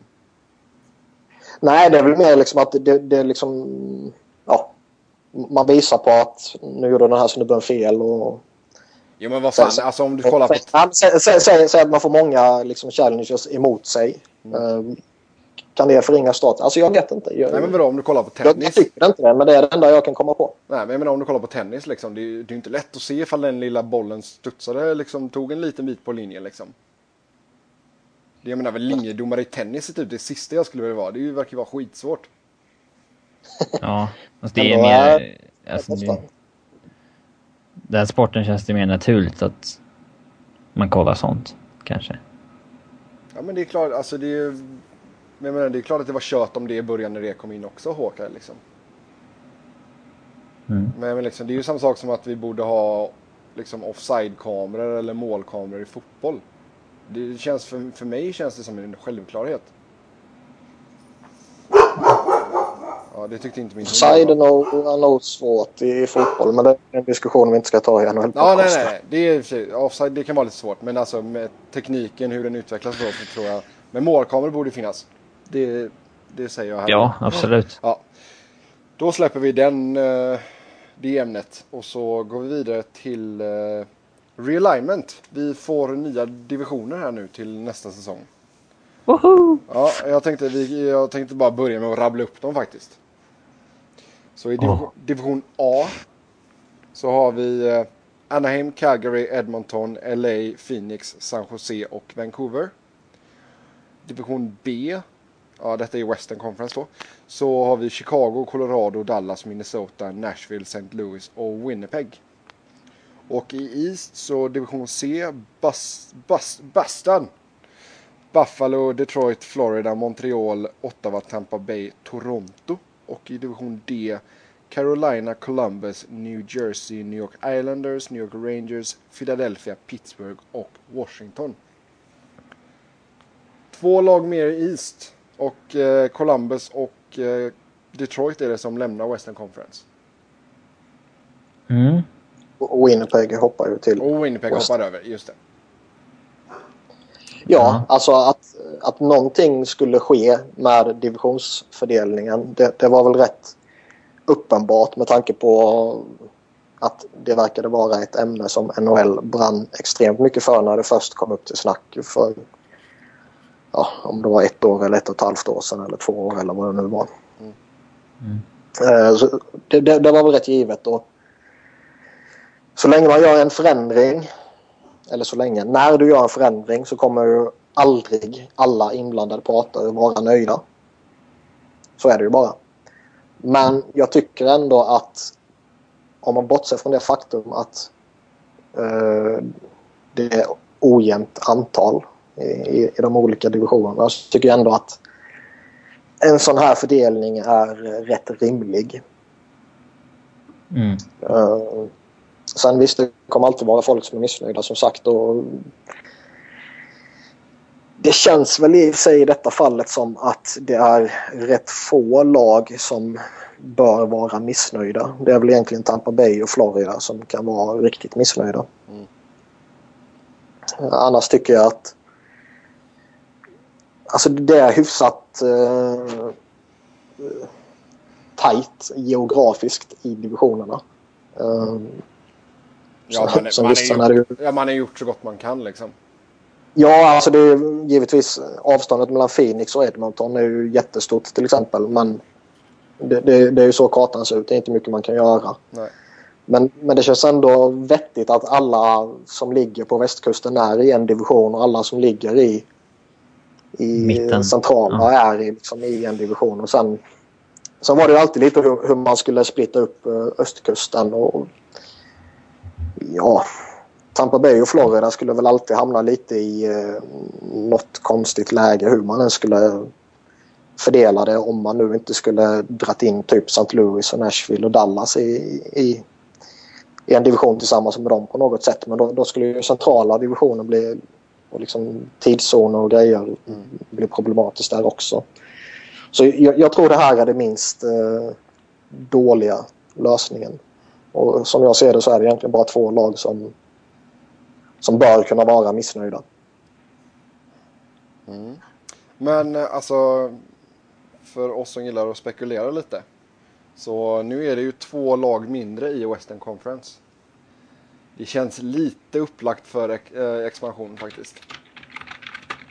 Alltså det är ju matematiskt fel. Alla som kan eh, lite grundläggande matte förstår ju att man inte kan göra fyra divisioner på 30 lag. Och få det matematiskt korrekt. Det, så är det ju bara. Så alternativen som finns det är ju antingen att minska ligan med två lag. Men det ser jag inte eh, kommer ske. Och uh, det andra alternativet är ju givetvis då att utöka med två lag. Och det känns väl som att uh, det på något sätt finns i baktankarna när man gjorde den här indelningen. Mm. Det jag gillar med nya är ju att man möter alla, alla lag hemma och borta minst en gång varje år. Alltså även om de är i East och man spelar i West så mm. möter man liksom alla hemma och borta en gång. Det, är ju, den, ultimata fanservicen där faktiskt. Ja. Mm. Jag, jag tycker jag... det att det inte varit så tidigare. Ja. ja det är, som Colorado och Philadelphia, de brukar ju mötas en gång per år. Det är typ så vartannat år hemma och borta. Liksom. Det är en simpel grej att man möter de andra i East liksom. Mm. Två gånger per år, en hemma borta bara. Ja. Det är inte så... Och jag menar, all, alla Colorado-fans kommer ju vara jätteglada över att de kommer få se New York Islanders varje år. Ja, ja det är ett dåligt lag så att... Ja. Gärna för mig. Nej, men... Ähm, alltså vi kan, det är ju svårt att sitta och spekulera vilka två lag som skulle komma in i West, men Seattle känns ju ganska... Det har ju varit ganska hett på, på tapeten, eller vad man nu säger. Mm. Ja, det har ju pratats länge om det. Ja. Alltså det, det, det, känns ju som att det, det enda alternativen som finns på riktigt det är ju att förstärka Western med nya lag. Mm. För det känns inte som att de kommer flytta över, liksom lägga in ett lag i, i typ ja, Quebec eller något sånt där och sen hiva över något lag i, i, i västra konferensen igen. Liksom. Nej. Uh, utan nu känns det som att man kommer dunka in uh, om man nu gör det så kommer man dunka in det i Western. Seattle. Seattle är väl ett namn som sagt. Och, och Las Vegas. Las Vegas. Las Vegas, yes. Nej men helt seriöst, jag tror alltså, jag tror NHL kommer bli den första alltså, ordentliga proffsligan som sätter ett lag i Las Vegas. Om NHL ser att det finns pengar att tjäna i Las Vegas så är det bara en tidsfråga innan det kommer ett lag där. Mm. Ja. De skulle ju, det som jag har sagt, de skulle ha de snyggaste cheerleadersarna i alla fall. yes. Uh, vad tror vi då om uh, namn för dessa divisioner? Alltså det, det vore ju grymt skoj med typ Gretzky Division och Sakic Division och Lemieux Division och vad ska man typ Iserman Division eller något sånt där. Mm. Ja, Sakic ja. Ja, men alltså jag, jag, jag tror lite spontant att det kanske är lite för färska namn för att det skulle fungera. Eh, jag tror fortfarande kanske ur eh, vissa supporterhåll att man inte skulle vilja att ens division är döpt efter eh, den senaste största rivalen. Liksom. Mm. Så där, där, kanske det är lite mer rimligt i så fall att satsa på ja, How Division eller Or Division efter Bob Burrow till exempel. Ja, att man går lite längre bak i tiden, absolut. Ja, att man går längre tillbaka till tiden och hittar lite större spelare då. Så att man kan hålla sig någonstans kring 50, 60, 70-talet där omkring. Och mm. Man ska nog inte gå längre tillbaka. Nej, Nej det, där håller jag faktiskt med dig. Det hade varit, eh, för jag menar, det känns lite tråkigt när det skulle vara av liksom West Division och Central Division. Alltså. Jag tror i och för sig att man kommer hamna på liknande geografiska namn som man har nu. Eh, just som du sa med liksom West Division och Central Division och North East och Atlantic. Eh, jag, jag, tror man kommer vara så tråkiga så att man, man väljer något sånt. Mm. Men jag tycker det vore skoj om man... Alltså de är redan duktiga på att hedra de tidigare spelarna men ju mer man gör det desto roligare tycker jag det är. Mm. Nej, jag, jag kan inte spela mig...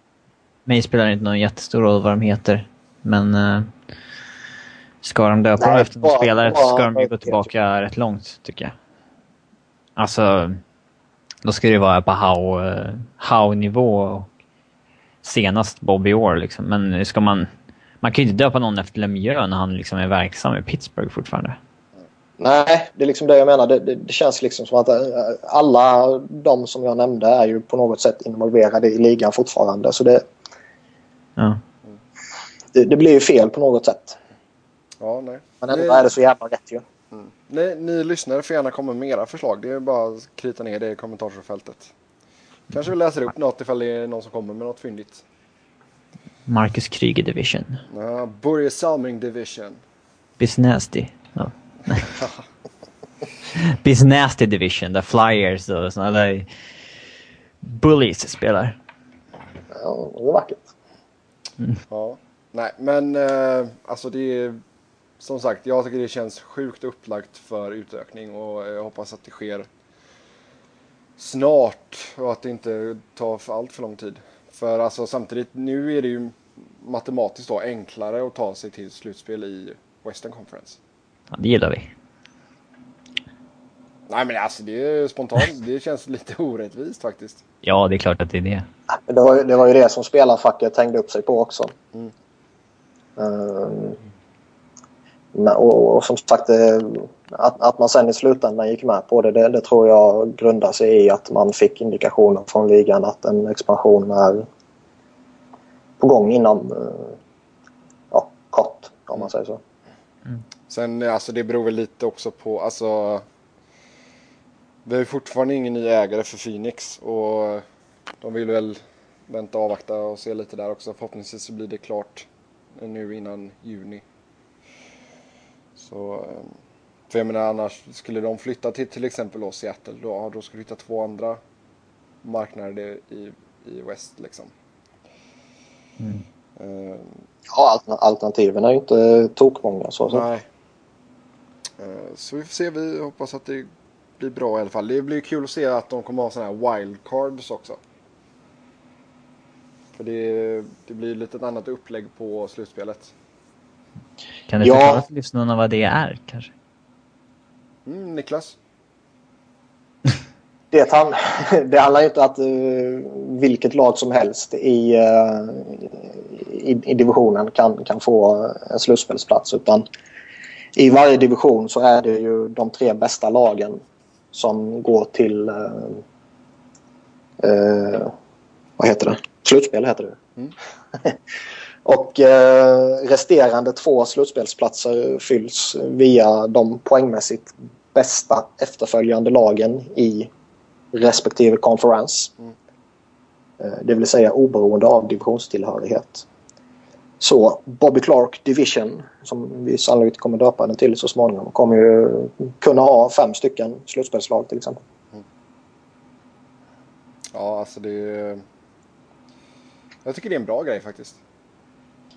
Ja, eh, det känns som att det är en rätt logisk lösning när man gör den här uppdelningen. Yes. Ha, har vi något mer att säga eller ska vi nöja oss där? Nej, jag tycker det är en spännande uppdelning. Mm. Eh, det känns som att det blir fyra hyggligt jämna divisioner också. Mm. Ja, sen alltså vi kan ju nämna det att det var ju det, det var ju bra att de förhandlade med spelarfacket först och fick deras okej. Okay, för det blev ju ett litet...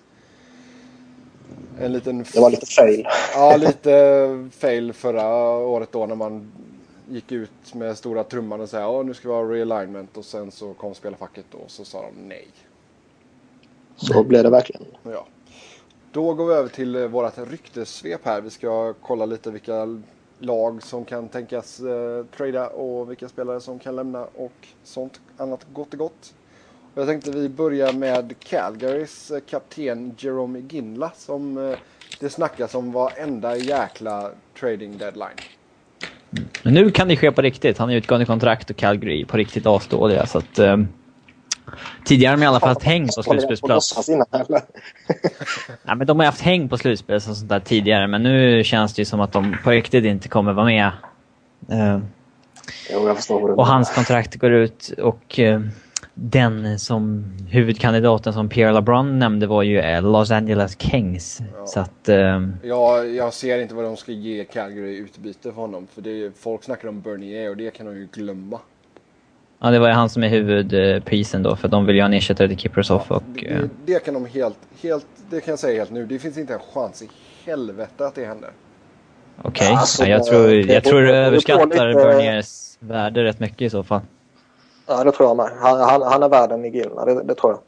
Men ja, det, det, det visst om man får... Också lite på, alltså han, han är värd det. Sen om Los Angeles vill ge upp honom för det, det är väl en annan femma. Mm. Men jag, jag, tror det beror mycket också på vad, vad Iginla vill göra. Alltså vill han bara bli en rental och sen signa med Calgary igen i, till sommaren. Ja.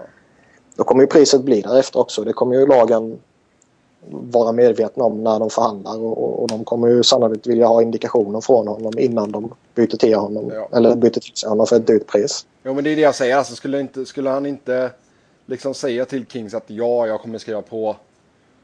Då, eh, då finns det inte en chans att de skulle få Bernier för honom. Nej, då tycker jag de är korkade som gör det. Ja. Så det men jag, jag, tror absolut inte att det kommer hända. Det kanske beror på att jag gillar Kings också men... Uh, jag menar vad fan, han är en, vad är han 35 nu? Ja. Ja. Ja.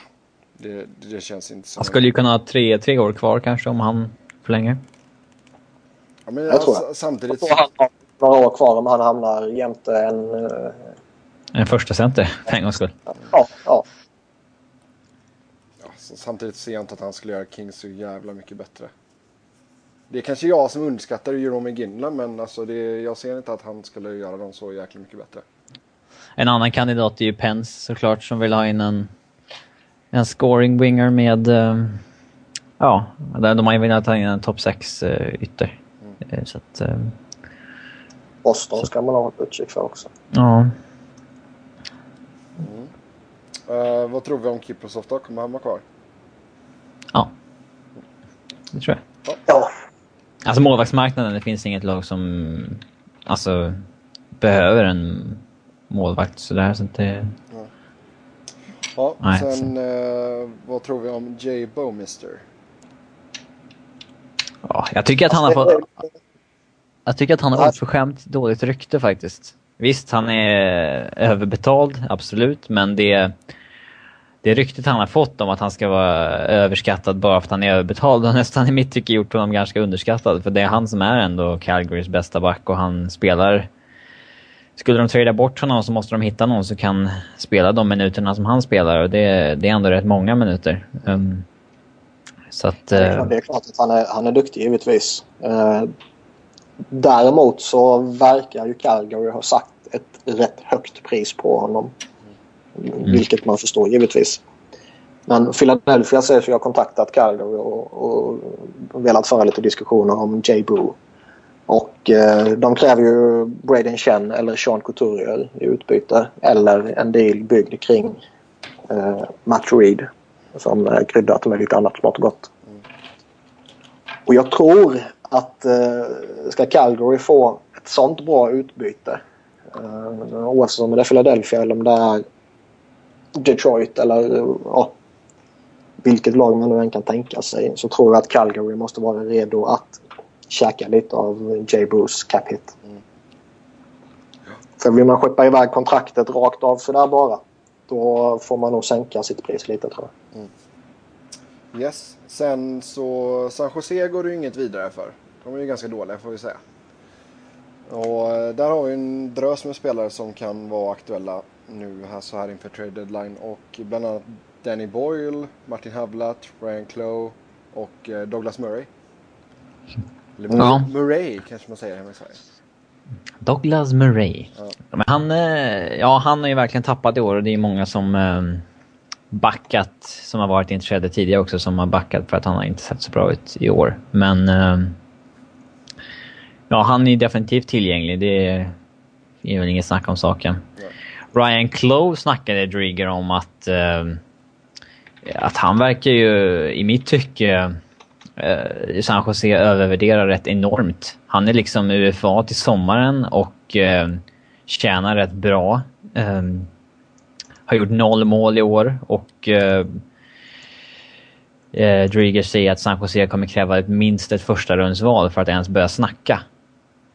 Så att... Eh, de ja, det kan de ju glömma. Ja. Ja. Hade han varit restricted free agent hade, han, hade man kanske, för då garanterar man att man kan signa om honom i alla fall. Mm. Men... Nej, jag skulle... Ja, jag tror absolut inte de kan få något, något sånt pris för en Ryan Clough som är i dålig form. Mm. Nej, inte ens ett tokdesperat lag bör vilja hosta upp allt för mycket för honom. Däremot tror jag att sänker de sitt pris om, om de känner liksom att ja men vad fan vi, vi vill skaka om. Vi, vi, vi gör oss av med honom. Liksom. Då, då kan jag tänka mig att rätt många lag skulle vara intresserade av honom. Mm. Mm. Vad, tror, du om Dan Boyle och Martin Havlat då? Eh, jag tror marknaden är körd för uh, Havlat. Han, uh, dels har han inte så jävla het längre och dels kan väl alla hans uh, skadehistorik givetvis. Mm. Dan Boyle tror jag kan attrahera en del. Men sen samtidigt, han har ytterligare ett år kvar för 6,6 eller 66 miljoner. Och det, det bör skrämma en del lag med tanke på att mm. eh, det är en dealbreaker. kommer minska till sommaren. Mm. Yes. Sen har det varit lite snack från eh, Rangers håll att Maren Gabrik kanske kan vara tillgänglig. Alltså det har pratats mm. lite eh, om en deal mellan Calgary och Rangers där Gabrick och Ginla byter lag. Eh, jag kan se att Rangers skulle vilja göra det. Men jag ser inte varför Flames skulle göra det. Och eh, jag tror att marknaden för Gabrick är nog hyfsat begränsad. Mm. Mm. Yes. Sen... Anledningen till att uh, Flames skulle vilja göra det är väl för att de fortfarande inte inser att de är ett rebuild-lag även om de skickar Jerome McGill. Det... Jo, men jag, jag, tror liksom även om man väljer att, att skeppa iväg Ginla så tror jag man kan få ett, ett bud som är lite bättre än vad Gabrick är. Han, han är lite för dyr i sättet vad han bidrar med numera tycker jag. Yes. I Buffalo är väl mer eller mindre alla tillgängliga. Och en som det snackas om är Ryan Miller. Mm. Ja, efter hans eh, skumma kommentarer om Patrick Calettas kan man ju nästan misstänka att han vill bli tradad därifrån. Men jag ser det finns ju inte något lag som behöver en första målvakt liksom som... Alltså som... Nej, jag ser ingen, inget lag som är uppe, skulle vara uppenbart intresserade av honom. Um, men... Eh, nej, alltså det, det, är ju som vi pratade lite snabbt om Kiprosov. Alltså marknaden för lite äldre och lite dyrare första målvakter är extremt begränsad. Mm. Skulle han varit free agent i sommaren eller någonting skulle, garanterat, skulle han garanterat ha något vettigt bud från något lag typ som typ Flyers som de köper ut Briskalov eller någonting. Men eh, jag, jag ser inte något lag som skulle vara sugna på Miller just, just nu. Mm. Yes, sen eh, från ditt Colorado surras det fortfarande om Paul Stastny. Mm. Pierre LeBrun säger ju att han har varit tillgänglig rätt länge till rätt pris och mm. uh, jag misstänker väl att uh, de fortsätter ju ha med honom på listan över spelare som de tror kan bli tradade vid deadline och jag misstänker väl att det i så fall blir mot en uh, vänsterfattad back som kan spela med Eric Johnson. Um, och det, jag tror inte att man får lika mycket för honom om man väntar till nästa säsong. Uh, då blir det ett utbyte som ungefär Derek Roy eller Mike Ribeiro ordnade. Men byter man honom nu så tror jag att man kan hitta något lag vid deadline som är lite mer desperat än så. Uh, alltså och... spontant kan jag ju säga att det hade varit en spelare som hade passat in bra i Phoenix tror jag. Mm, och det är väl det är många som föreslår Stasny mot Jandal, typ. Uh, för Jandal är ju inte så... Han är ju inte så viktig för Phoenix som hans minuter eh, säger att han är.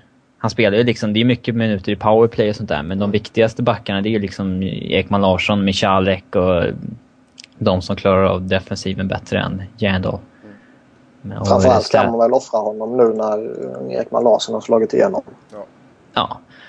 Och ja, det är, det är ett lag som inte skulle ha något emot Stasnys 6,6 miljoner lönetagsträff heller. De, de behöver ju spendera lite pengar så att... Eh, ja, det... ju alltså med tanke på att Jandal sitter på, jag tror han sitter på 5,3. Mm. Eh, det... Alltså... Och visst, Paul Stasny har varit bra senaste två åren, men över sin NHL-karriär så snittar han fortfarande 70 poäng per säsong. Mm. Och det är ju inte många centrar i ligan som gör det, så att... Det... Och han är ju bara 26 år, så, så, så att... Mm. Jag tror att han skulle må bra av en nytändning också, ett miljöombyte. Om eh, Dallas nu skulle trilla ifrån här de kommande veckorna och eh, inte vara i, i playoff contention så att säga. Eh, Jaromir Jagr, skulle det vara någon, en gubbe som någon contender skulle vilja ta knyta till sig? Ja, det tror jag, jag tror det. Mm. alltså, han har ju svalnat av lite nu mot slutet och han gjorde samma sak i, framåt slutskedet förra säsongen. Mm. Men man tycker liksom att uh, hamnar han i, i ett riktigt topplag som känner Pittsburgh. att... Ja, det, det är nog uteslutet. Men uh, alltså Rangers sägs ju vara sugna på honom igen. Uh, Detroit är väl alltid ute efter gubbar om de, om de känner att vi kan gå. Uh, Montreal har ju visat intresse för honom tidigare så de kanske plockar in lite veteranhjälp nu. Mm. Um, han känns inte som en spelare för Boston. Även om Boston sägs jaga offensiva förstärkningar. Mm. Uh, LA kanske går in. Mm. Mycket möjligt. Chicago Men jag, kanske jag tror att, ännu till. Ännu mer. Ja, även om jag ser att behovet för centrar... Ja, men behovet för en center är nog större än en winger. Mm. Ja, men de finns inte så många på marknaden. Så att, ja. Nej, nej, givetvis. Det är ju bättre att ta en winger än ingenting kanske. Men, mm. men, men jag tror att börjar Dallas uh, sacka efter lite så bör de överväga att uh, skeppa Jagr. Yes. Sen om vi kollar på New York Islanders. Där har man ju Mark Strite och uh, Lubomir Wisnowski. Vem ska man försöka förlänga med och vem ska man trada? Bägge är nog aktuella för både och så att säga. Att man ser, överväger möjligheterna och sånt där. Men Mike Strite har spelat det länge och trivs ju där, tror jag. Så att eh, han är nog med ganska stora möjligheter att man förlänger med och man behövde ju Tim Thomas lön bara för att komma över lönegolvet och både Wisnowski och Strides kontrakt går ut i sommar så att man har ju enormt mycket pengar att spendera. Mm. Så att man det är inte så att något kontrakt kommer vara för dyrt för Strite så att de ryggar tillbaka på grund av det. Utan vill han vara kvar så ju... Visst, det är bara att betala vad han vill ha helt enkelt. Inga problem med det. Lubomir Wisnowski, han vill ju verkligen inte tradas till Islanders och eh, stretade ju emot ganska länge. Och skulle han... Eh, han vill nog inte signa om i Islanders heller då, misstänker jag i alla fall. Vi har ju sett spelare som Nabokov och sådana där ändra sig när de väl har kommit dit och spelat. Men jag, jag misstänker att de inte vill tappa Wisnowski gratis i sommar när de gav upp ett andra rundsval för honom inför säsongen. Så att eh, han är mycket möjligt att de skeppar iväg på deadline day, eller på trading deadline till, eh, till en contender som behöver en powerplayback. Mm. Det är i alla fall vad jag, vad jag tror om Wisnowski och Strite. Yes. Ja, sen uh, går vi tillbaka till Buffalo lite snabbt där också och uh, Robin Regier. Det är mm. ju, uh, han är också nämnt i samband med LA Kings där. Ifall, ja. ifall det skulle vara så att inte Green eller Mitchell kommer tillbaka i tid här. Ja, alltså ja, man skulle det... egentligen kunna byta ut Regier mot vilken back i Buffalo som helst. Alla känns ju lika tillgängliga nästan. Det är Leopold och det är... Ja, men, eh, Fast den stora skillnaden är att eh, Reguero kan ju faktiskt bidra med någonting. ja, ja, alltså, han, han är ju, även om han inte har gått jättebra i, i Buffalo. Buffalo är ju bedrövligt dåliga men han är fortfarande en väldigt, väldigt bra defensiv back. hamnar han i ett lag där eh, defensiven fungerar så tror jag att man kommer se lite av den gamla Rogerian igen som han var när han var som allra bäst. Han kan rensa en hel zon nästan på egen hand till exempel. Och jag tror också att eh, Buffalo bör kunna få ett rätt bra utbyte för honom. Um, oavsett om det nu blir Los Angeles som plockar in honom eller om det blir oh, Detroit Rangers, St. Louis kanske. Uh, så, så, så, bör han kunna ge ett väldigt bra utbyte. Yes. Sen... Uh Ja, Detroit då. Pavel Datsuk. Eh, rykten om att han lämnar NHL när kontraktet går ut efter nästa säsong. Mm. De pålitliga journalisterna kring Detroit har ju mer eller mindre bekräftat det. Ja. Så att, eh, och det är väl någonting man har misstänkt ganska länge, att han kanske skulle vilja avsluta i KL. Eh, så, ja. Eh, jag tror absolut inte han är aktuell för någon trade i år. Absolut inte. Men eh, skulle vi säga att nästa år Detroit ligger 10, 11, 12 några veckor före trading deadline. Slutspelet är kört. Datsuk har deklarerat att han lämnar till sommaren i alla fall. Då ser jag absolut inga som helst anledningar att hålla fast vid honom. Alltså, inte ens av sentimentala skäl. Då ska... Det vore extremt dålig asset management om de höll kvar vid honom då, tycker jag. Mm. Skulle man kunna få en, eh, första rundsval från en contender som vill få in en av världens bästa spelare in i laget i slutspelet så varför, varför inte? Liksom det, det är det jag tror kommer ske ifall Detroit är i den situationen. Um, visst, man har sagt att Ken Holland har inte varit en manager som, som gör sånt tidigare, men han, han har heller aldrig varit i en situation där Detroit ser ut att missa slutspelet. Så att man vet ju inte riktigt hur han kommer att agera i en sån situation. Men eh, jag tror i alla fall att att han tradas då ifall Detroit ser ut att missa slutspel. Men eh, gör man inte det så eh, då tror jag att man håller kvar vid honom kontraktstiden ut. Men det blir ett ordentligt tapp för Detroit på lång sikt i alla fall. För det är ju mer eller mindre Datsuk och Zetterberg som bär det där laget. Tycker jag i alla fall. Mm. Jag vet inte, vad, vad tror ni? Nej, alltså jag håller med dig där. Alltså det skulle man, eh, som sagt i år är det inte en chans att det skulle hända. Men som du säger, där, skulle man ligga efter nästa år så är det mycket möjligt. Och Robin, eller och Niklas har ingenting att säga. Nej, nej. ni fyllde väl på rätt vettigt där. Ja. Uh, med tanke på att Perry nu fick förlängt, jag tänkte som sista punkt här, så uh, vad händer med Bobby Ryan? Det har tjötats väldigt länge om att han ska lämna nu. Ja, och nu har man väl faktiskt utrymme att trada honom. Ingenting. Men... Eh, Fast har man det? Ja, alltså, alltså det, det beror ju på vad alltså man får le, tillbaka. Le, lek med, nej, men alltså lek med tanken på att uh, alltså, Teemu Selänne och Saku Koivu kommer ju inte uh, hålla den här nivån uh, hur länge som helst. Och även om de kommer tillbaka vågar man släppa eh, Bob Ryan. Sen visst, det beror på vilket utbyte man får och hela den biten. Va? Men, jag tror inte man har så bråttom att trada iväg honom. Ja, men det är ändå en spelare som inte vill vara där och kan de få något utbyte som de är nöjda med, så varför inte? Ja, men, ja, men det beror på vilket Det hänger ju på om ett bud kommer in, mm. förstås de, de kommer nog inte trada honom bara för liksom att ja, men vi har liksom inte det här jättebehovet av honom längre. Um, bara för att de här två snubbarna förlängde nu. Där, visst, sen kommer ett bud och då skeppar man väl honom. Men det finns ändå rätt mycket produktion som riskerar att försvinna nästa år. Även om Sällan och Koivu finns kvar och även om man förlänger med lite andra utgående kontrakt här så Frågan är om man vågar göra det redan nu. Och redan nu menar jag till sommaren. Ja, jag tror inte man skeppar honom innan trade deadline. Det tror jag inte. Nej, nej. Tradar man så blir det sommar i så fall. Ja, ja, absolut. Om, om man får ett bud som är helt galet bra. Men det, ja, från en desperat Paul Holmgren till exempel. typ. Ja, men det skulle ju kunna ske. Ja. Man vet aldrig med Mr Holmgren. Mm. Yes, Kanske... då tackar vi för oss för den här veckan. Som vanligt så kan ni snacka hockey med oss på Twitter. Mig hittar ni på att. Niklas hittar ni på att Niklas Wiberg, Niklas med C.